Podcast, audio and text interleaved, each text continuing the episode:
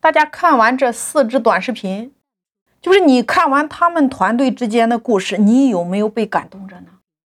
反过来，我问问大家，就是你跟你团队之间曾经有没有一起打过仗？曾经有没有一起干过一些什么事儿？你有讲给别人听过吗？你有讲给顾客听过吗？你是用嘴巴在讲，还是用短视频在讲？还是用音频在讲？还是在你的微信公众平台上用图文来传播？还是在直播间里边来讲？讲给你的客户，讲给你的粉丝，你让他们知道究竟是一支什么样的团队在为他们做着服务。所以说，企业的老大，你一定要讲你跟你的核心团队之间的故事。你只有讲出来那些东西，才能够让别人知道你们是一支什么样的团队。传播的是什么？传播就是把你们之间的故事让更多的人知道。这些故事感动着你，这些故事感动着他们，这些故事同样感动着你的顾客，这些故事同样的感动着粉丝们。对吗？那么你会不会讲你跟你团队之间的故事呢？你只有先会讲，你接着才是考虑我如何来传播，我用什么方式来传播。所以这是创始人你第一个要思考的问题。未来的十年拼的是谁比谁更专注，谁比谁更专业。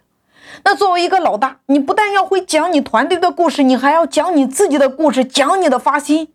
你要让更多的人知道你是谁，你是一个什么样的人，你在做一件什么样的事情。我为什么要跟你合作？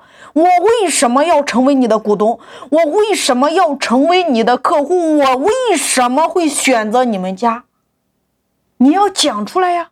你要给别人选择你的理由呀！你看这些你不讲，请问谁来讲？你看刚才我们都看了华为的、格力的这几支视频，他们的老大都有一颗中国心，从中国制造走向中国创造的心，让全球的眼光都聚焦中国这件事儿。你看，这是老大的一个态度，老大的一个社会责任感，这就是爱商。你的心中装着多少人？你的心中装着多大的事儿？你就值得多少人为你骄傲，为你喝彩。你看，都是这个产品，为什么选择你？为什么就是你？这就是老大的发心。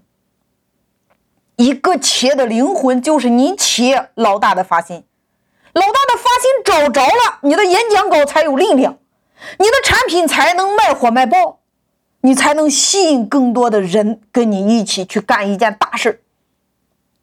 一群有情有义的人去干一件有意义、有价值的事儿，这才是趋势。做最好的自己。